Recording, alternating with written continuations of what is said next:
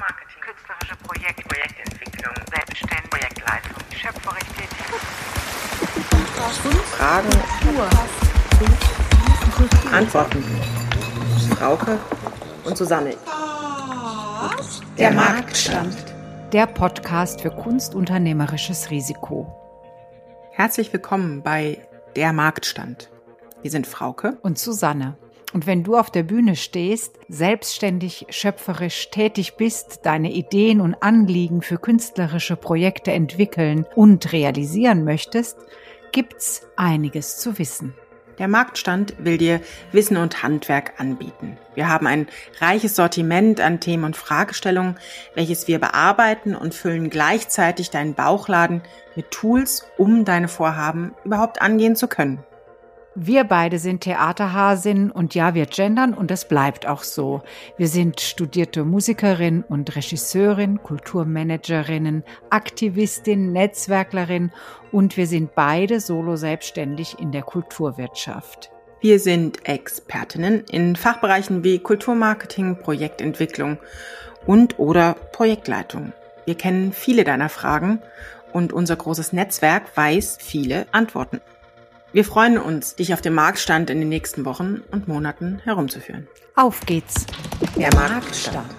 Ja, herzlich willkommen zu Folge 2. Ein Hamster und die Geburtstagstorte. Was ist Kreativität und wie finden wir diese? Ich darf mit großer Freude Norbert Travöger begrüßen. Natürlich ist Susanne auch wieder mit dabei. Norbert und ich, wir kennen uns schon lange, jetzt seit 2014, um, ja, 2014, sieben Jahre.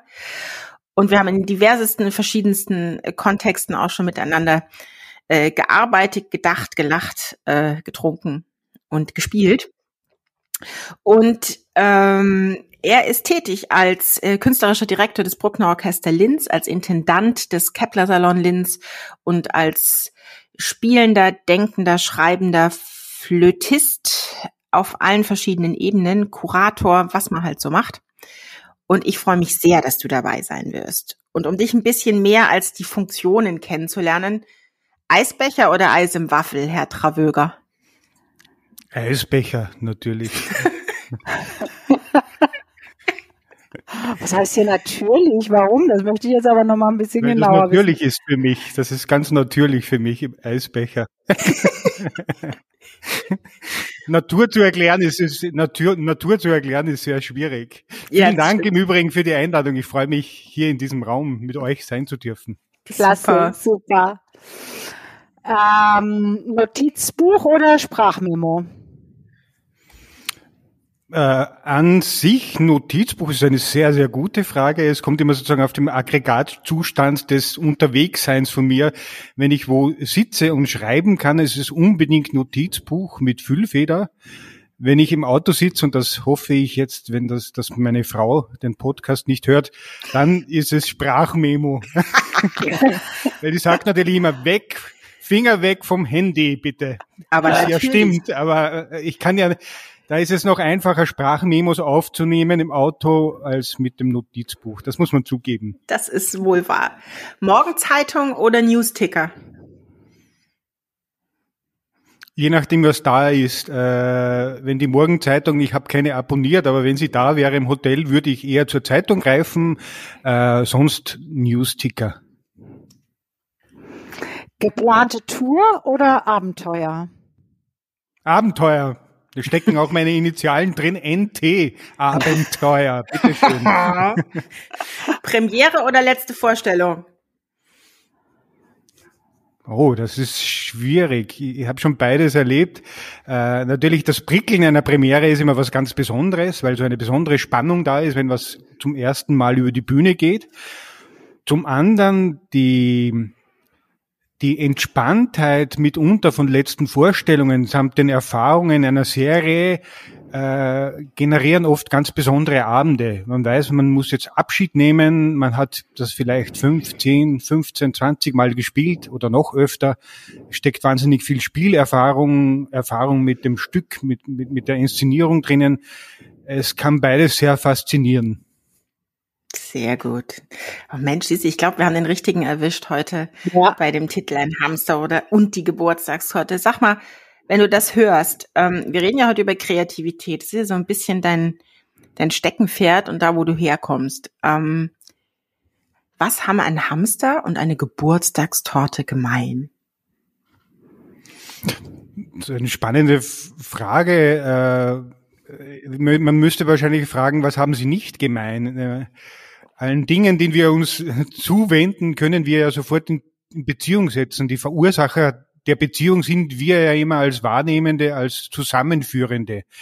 Äh, insofern Hamster und Geburtstagstorte, es könnte natürlich sein, dass der Geburtstags dass der Hamster meine Geburtstagstorte frisst, weil er aus dem Käfig kommt oder eine Geburtstagstorte in Form eines Hamsters oder Geburtstagstorten hamstern könnte man ja auch, dass ich sage, äh, ich bin jetzt gerade ein halbes Jahrhundert geworden im letzten, ich habe sozusagen mehr oder weniger, seit ich denken kann, meine meine Geburtstagstorten gebunkert, äh, sozusagen um wie die wie die Jahresringe eines Baums sozusagen habe ich ein Depot mit Geburtstagstorten. Habe ich natürlich nicht. Also du bist Aber, der Hamster äh, deiner Geburtstagstorten.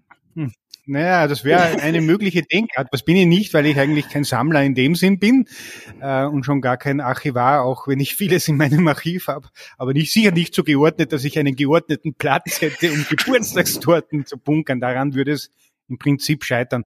Aber im Prinzip kannst du, äh, ja, äh, ich denk, ich finde das immer spannend, weil wir, man kann alles zusammen denken. Äh, gerade gestern hat meine kleine Tochter, sie wird bald fünf, gesagt, ich stelle mir die Dinge so gern vor, das ist so wunderbar, weil ich kann im nächsten Moment auf dem Pferd sitzen.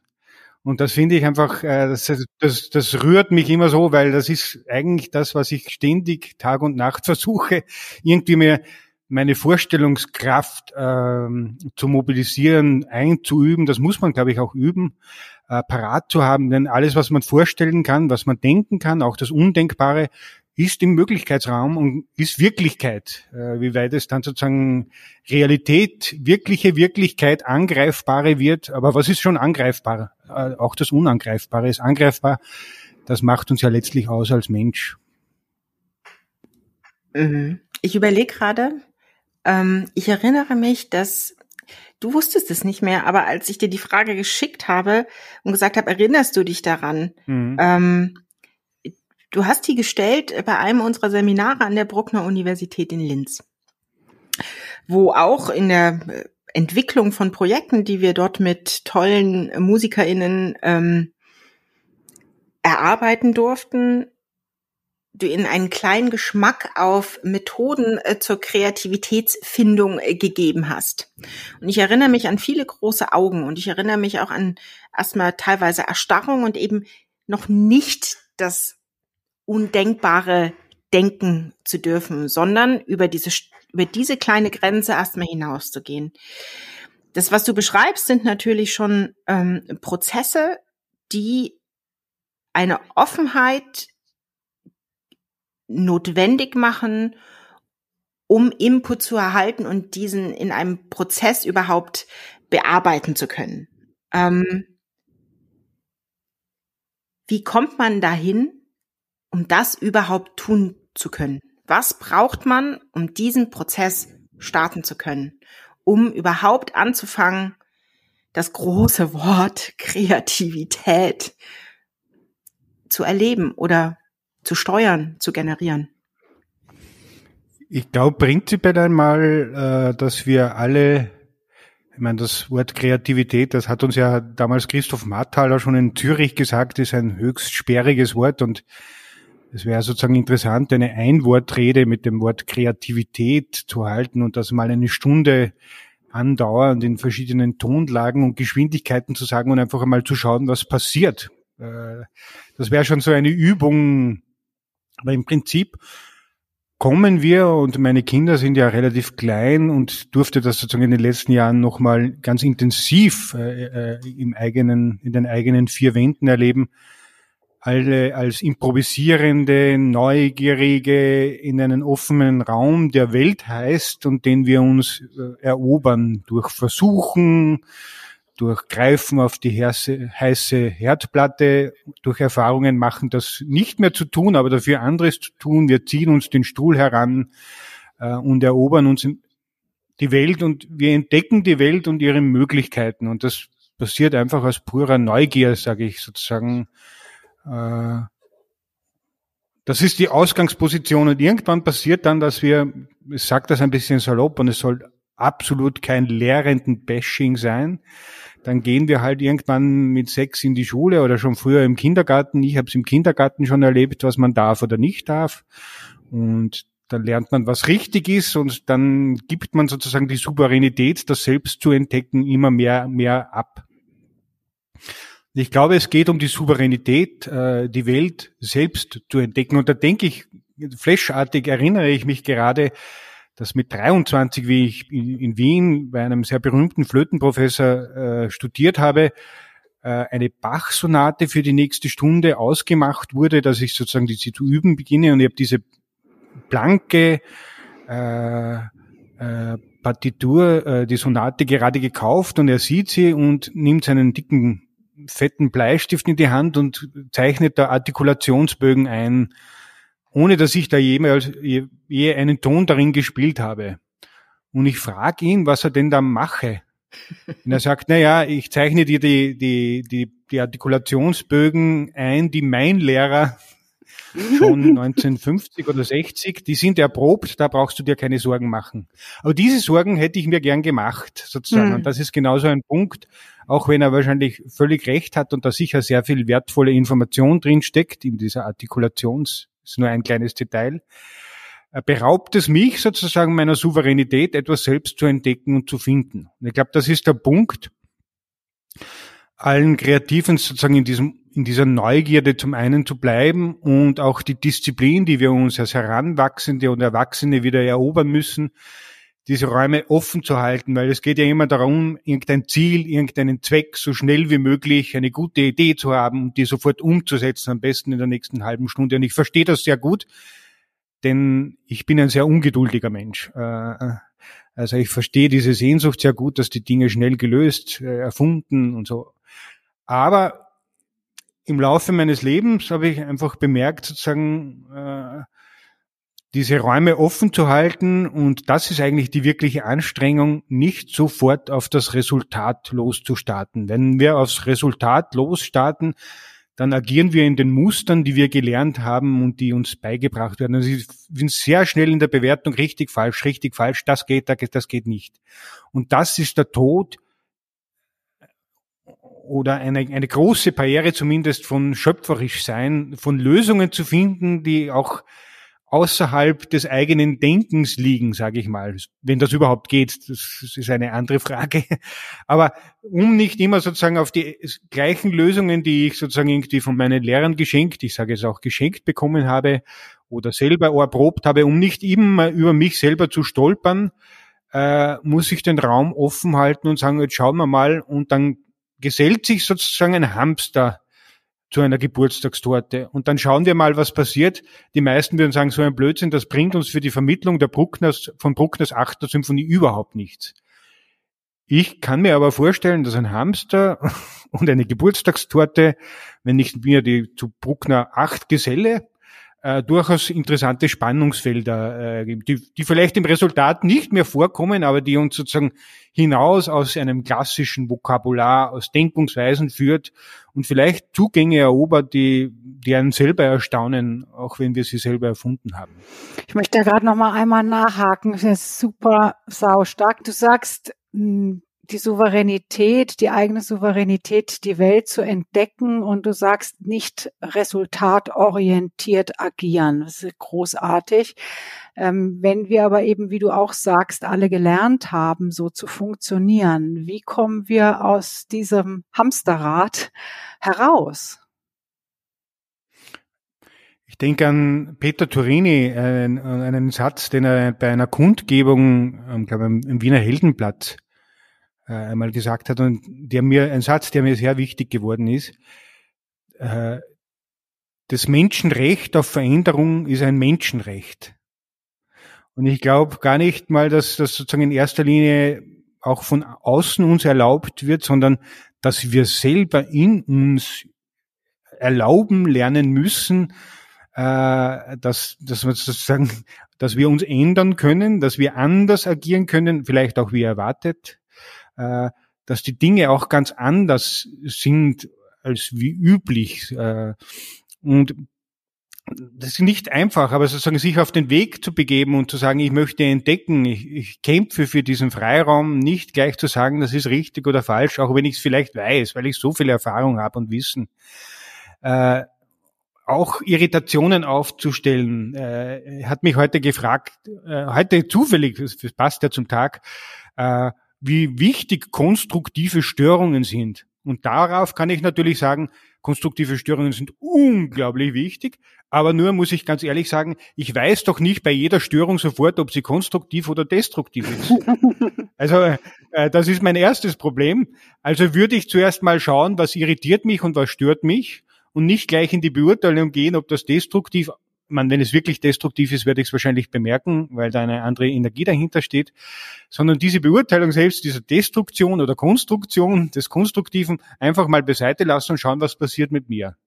Ich habe gelernt, Dinge, die ich mich sehr aus dem Konzept bringen, äh, da, da läuten die Alarmglocken, da wird's wirklich interessant. Dort, wo ich ruhig bleib, also ich glaube auch da immer wieder das durchaus Unbequeme, das Irritierende, das Störende, das Ablenkende in einem gewissen Maße suchen. Und bei allem, das ist so leicht gesagt, aber das ist jetzt also permanente Übung, bei allem in diesem Freiraum und bei den Projekten vor allem immer wieder die Frage zu stellen, warum? Was treibt mich? Was begeistert mich an etwas? Äh, warum? Mache ich was? Warum ergreift mich das? Also sozusagen als reflektive äh, äh, äh, Frage, das stelle ich mir oft. Und wirklich die Irritationen, die Ablenkung, die Störung, das, den Prozess, das Werden äh, lieben zu lernen, weil es bringt dann einfach wohin, meist wohin, äh, wo man noch nicht unbedingt war. Und ich will mich nicht immer in denselben äh, also das ist vielleicht auch eine Wesenssache in denselben, so sehr ich auch das Gewohnte brauche, das brauchen wir, die Rituale brauche, äh, Menschen, die mich lieben, die um mich sind, die mit mir zusammenarbeiten, brauche als, als Referenzraum, äh, umso mehr sozusagen mich da eigentlich auch hinzugeben dem Leben, denn dort wird's lebendig, wenn etwas anders ist. Lebendig heißt ja, dass irgendwie auch was anders ist, dass was pulsiert, dass was sich bewegt. Ja. Wenn du so beschreibst, ähm, dass du das in langer Übung jetzt auf dem Weg bist und das kannst, zeugt ja ein Stück weit davon, dass du diesen Weg schon eine Weile gehst und eine Weile gegangen bist. Mit Hilfe deiner Töchter, mit Hilfe deines Umfelds. Du musst äh, jeden Tag neu spielen auf deinem Spielplatz. Ähm, wie fängt man an, wenn man plötzlich merkt, dass es irgendwas stimmt nicht. Irgendwo gibt es diese Störung. Und um eben nicht in diese Muster zurückzufallen, wo ist dieser Haken? Wo kann man beginnen und mit was kann man beginnen? Wie kann man das üben? große Frage sozusagen. Und ich würde, würde auch sagen, nicht gleich irgendwie die große Revolution vornehmen. Die ist nicht notwendig sozusagen. Aber ein kleiner Tipp, wie fängt man an? Wenn man Rechtshänder ist, am Morgen einfach mit der linken Hand mal Zähne putzen. Also das wäre ein Anfang und mal schauen, was passiert, äh, wenn man mit der linken Hand, mit der man vielleicht nicht zu behende ist, putzt. Welche Erfahrungen macht man, wie ungelenk man ist? Äh, wie, wie. Das sind kleine Dinge. Äh, und ich glaube, diese kleinen Dinge, je mehr man das irgendwie versucht, irgendwie auch andere Wege am Weg zur Arbeit, irgendwie mal schauen, äh, die Landstraße in Linz, ich habe dann irgendwann mal versucht, man geht immer so und man kennt die Häuser eigentlich nicht, obwohl ich die seit 50 Jahren kenne. Aber sozusagen mal mit einem Blick auf die Giebel, wie unglaublich schön die Dächer oder auch die vierten, fünften Stockwerke sind, äh, auch weil es zum Teil historische Gebäude sind, die habe ich oft 30, 40, 50 Jahre gar nicht wahrgenommen. Das heißt, den Blickwinkel ändern. Beim Spazierengehen muss man natürlich ein bisschen aufpassen, dass man niemand überrennt. Oder dass man nicht in die Straßenbahn rennt, aber das geht schon. Man muss ja nicht immer, ich würde nicht, alles Radikale ist mir in gewisser Weise fremd, weil äh, und doch auch nicht, äh, aber mal sachte beginnen und es, äh, Neugier, ich meine, da steckt irgendwie auch sowas wie die Gier, das das ist gefährlich, aber es kann so eine positive Sogwirkung. Druck kann ja sozusagen auch sein, dass er erdrückt, aber Druck kann auch eine Sogwirkung sein. Sozusagen die, oft eine Schubumkehr im Denken und Handeln auch die Dinge anders deuten, Freude an Kleinigkeiten haben, an Worten, äh, im Entwickeln. Was heißt denn entwickeln? Also gerade mit dem Gewohnten, dass wir so gewohnt sind, auch wie unsere Sprache oder die Wege, die wir beschreiten, wieder mal schauen, Blick heben und einfach mal für Momente äh, schauen, was gibt's anderes. Der Marktstand. Ein Druck erzeugt auch einen Gegendruck, wo wir dann schon wieder in dieser Störung sind. Plötzlich äh, sendet jemand, der in Mustern unterwegs sein könnte, plötzlich etwas aus, was so seinem eigentlich gar nicht entspricht. Und damit hat es gleich auch wieder noch eine, eine weitere größere, also noch einen größeren Impact an der Stelle vielleicht. Das ist sicher eine Erfahrung, die auch sehr sehr stark in meinem Leben gemacht und ich wieder gemacht habe. Natürlich, ja, wenn man auf diesem Weg ist, sozusagen ein Mensch eigener Art zu sein, das heißt auch eigenartig, das ist ja auch im Deutschen, also zumindest im österreichischen Deutsch, es hat ja was, was ist das für eigenartiger Mensch? Hast du irgendwie, uh, aber ich finde auch eigenartig, ein Mensch von eigener Art zu sein, ist ja auch was unglaublich Schönes. Wir sind ja alle einzigartig, Individuen. Äh, natürlich mit dieser Freiheit im Denken und Handeln irritiert man gerade in Systemen immer wieder Menschen, äh, die einfach an, anders äh, agieren und anders agieren müssen. Ich will das gar nicht bewerten. Ja. Und dass man dann in gewisser Weise auch eine Provokationsfläche ist, äh, kenne ich gut. Äh, äh, aber das soll letztendlich immer ein Trainingscamp zu sein, noch mehr dran zu sein. Äh, Manchmal ist schwerer, manchmal ist leichter. Äh, Erfahrung bringt viel. Aber ja, das ist ein bisschen pathetisch, aber das ist halt Leben. Dieses, dieses ähm, sich selber die Erlaubnis geben, ähm, im Jetzt sein, ähm, sich auf das einzulassen, was mir gerade im Augenblick widerfährt, das ist, hat ja was sehr Meditatives auch, ne?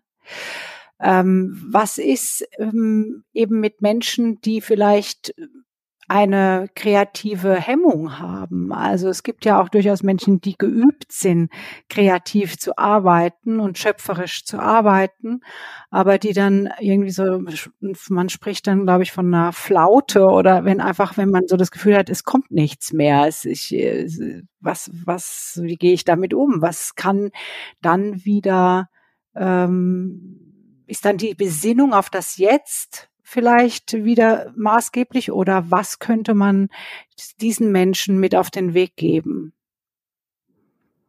Äh, selbst in schöpferischen oder gerade in schöpferischen Prozessen kommt man immer wieder an einen Punkt, dass man sagt, was ist denn das für ein Schwachsinn, was ich da produziere oder was, das wird nichts oder gerade wenn es größere Bü äh, Projekte wie ein Buch zu schreiben, wenn man die Erfahrung von größeren Texten oder größeren Projekten, du bist irgendwann mittendrin und sagst, warum mach hm. eingedeckt mit Arbeit und Energie und äh, praktischen Entscheidungen und du denkst, was soll das überhaupt werden? Wen soll das irgendwie interessieren? Das gehört dazu.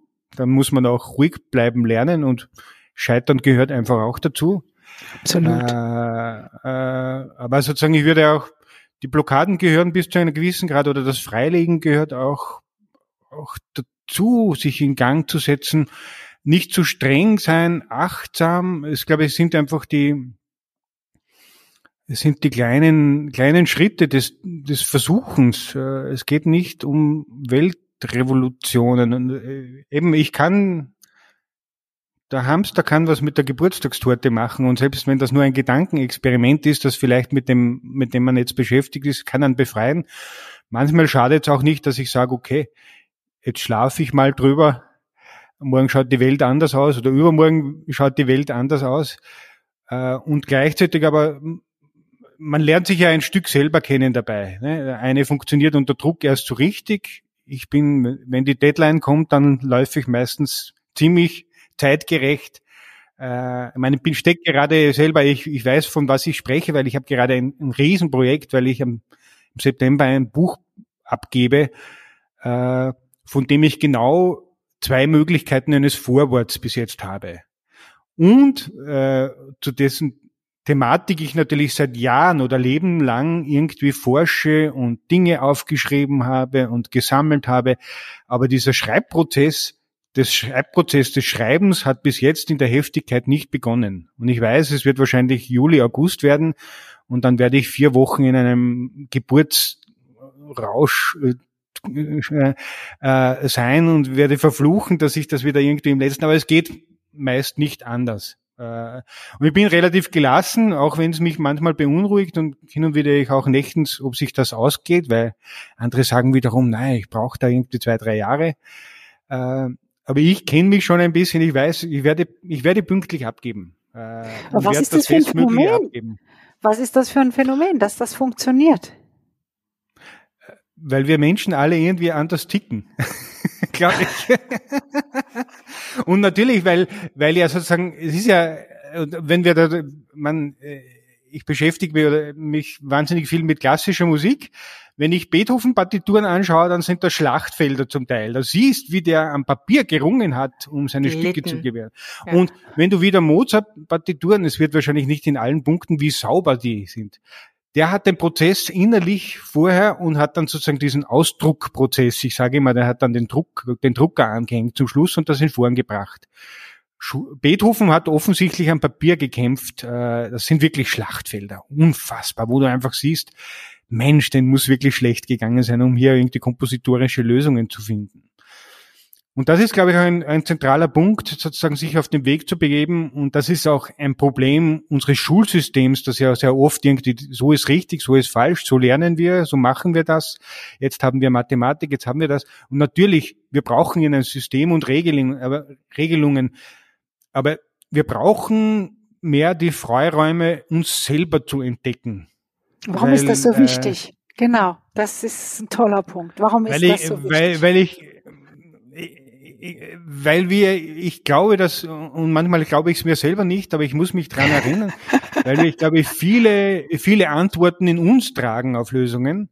Nur wir müssen sehr konsequent lernen, wirklich Fragen zu stellen. Und wenn mich der heute fragt, äh, sind konstruktive Störungen gut, dann kann ich sagen ja. Aber wenn ich genauer das anhöre, dann sage ich, wo weißt du, dass diese Störung sofort konstruktiv ist? Ich bin nicht immer. Das, das weiß ich doch nicht immer im ersten Augenblick. Ich kann es ahnen, der eine hat mehr Intuition.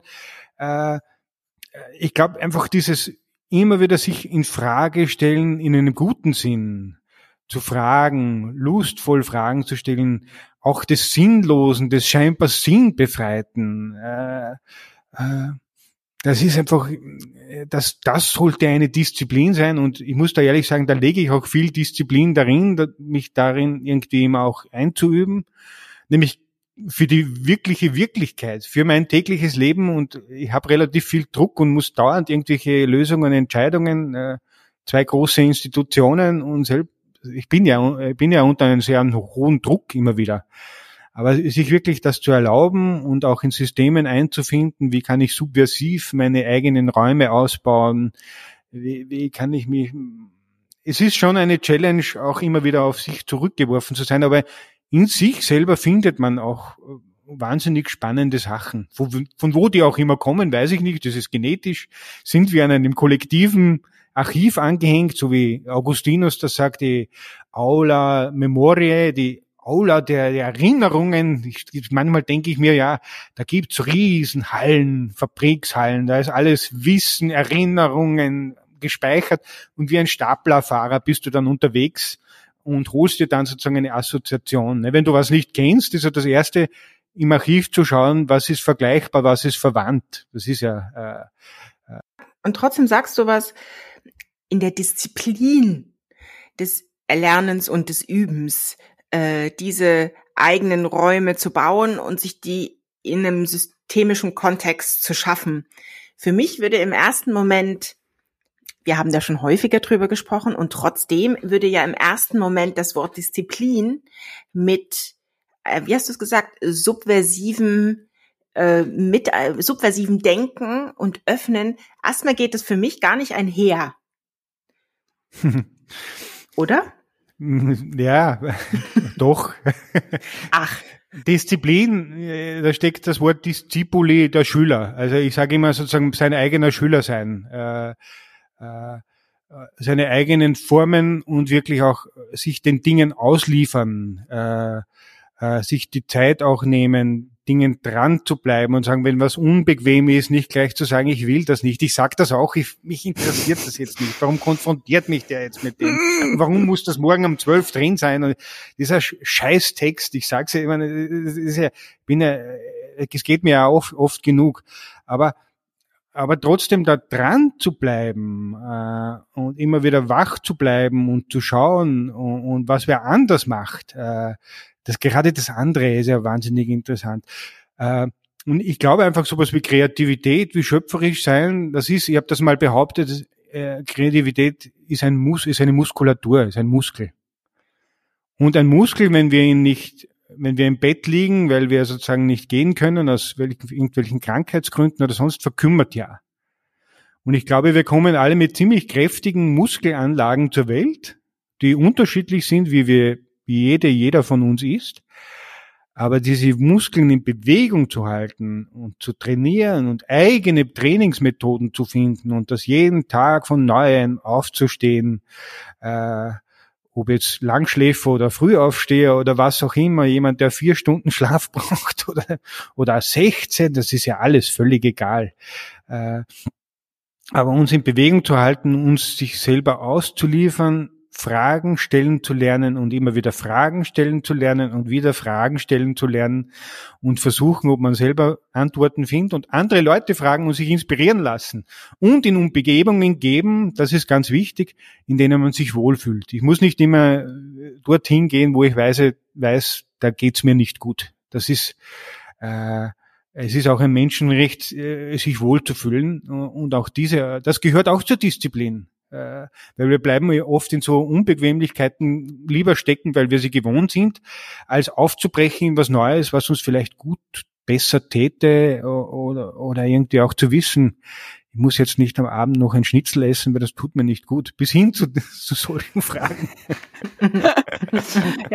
wir sind jetzt schon, wir sind jetzt schon äh, fast am Ende angelangt. Also ähm, ich, deswegen würde ich gerne so als Fazitfrage nochmal fragen wollen, wenn jetzt alle Menschen die Disziplin aufbringen würden, Kreativität zu üben, was wäre wie wäre die Welt dann besser? Ich glaube einfach, einfach deswegen, weil wir alle lebendiger sind, sozusagen. äh, äh, Welt, Welt bess, besser. Ich denke, ich habe jetzt vor kurzem den Begriff Wiederverzauberung, gerade nach dieser Corona-Pandemie. was, was, was fasziniert uns denn? Das Magische, äh, äh, äh, dass äh, was macht uns denn aus? Es ist ja oft das Ungreifbare. Das, äh, das lebendig, ich glaube einfach, schöpferisch sein heißt letztendlich lebendig sein. Ich meine, ich stottere da jetzt herum. Äh, äh, sozusagen in meinen eigenen Gedankengängen, aber es geht ja letztendlich immer, immer um, um Lebendigkeit, unterwegs zu sein, sich zu bewegen, aufzubrechen, auszuprobieren, neugierig zu bleiben. Ich finde das ein sehr charmantes das, Gestotter übrigens. Ja. Äh, Und das ist ja auch schon eine Methode. Ja, also, ich glaube, du, man bringt ja schwer auf den Punkt. Wenn ich es auf den Punkt brächte, ja. Äh, dann wäre ja ein Punkt dahinter. Dann bräuchten wir jetzt, äh, äh, ist, wenn es dazu, wenn das Gestottere dazu dient, jemand anderen anzustiften, in sein eigenes Gestottere in Bewegung zu geraten, Super. dann ist das ja schon was. Und es geht ja nicht um das, ob ich jetzt recht habe, äh, ja. sondern es geht irgendwie nur, äh, äh, wie fühlen wir uns dabei? Äh, äh, wie verhandeln wir unser Miteinander sein, unser Miteinander Lösung finden? Wie eignen wir uns miteinander Wissen? Wir, die Herausforderungen der Gegenwart sind groß und sie werden noch viel größer sein, als wir uns jetzt irgendwie glauben machen wollen. Das ist ganz klar. Auch nicht nur jetzt Klimawandel und sonst, aber äh, da kommen noch große Dinge auf uns zu. Äh, und ich habe keine Angst davor, äh, wenn wir nur nicht in den alten, wie wir, wir brauchen ja für neue Herausforderungen neue Lösungen. Und um neue Lösungen und neue Antworten zu finden, brauchen wir auch neue Fragen. Und das ist vielleicht der springende Punkt, den man vielleicht ein bisschen auf den Punkt bringen kann. Wir müssen üben, neue Fragen zu stellen. Weil die üblichen Fragen, da kommen neu, und das ist wahnsinnig schwer, äh, äh, das erfordert wirklich Disziplin, die, die Fragen auch äh, in die Kur zu nehmen. Wie stelle ich denn neue Fragen? Und ich, ich kann auch mal auf die Schnauze fliegen. Mit ein, es gibt, äh, das macht doch nichts. Das ist doch ein äh, super Spr Schlusswort jetzt.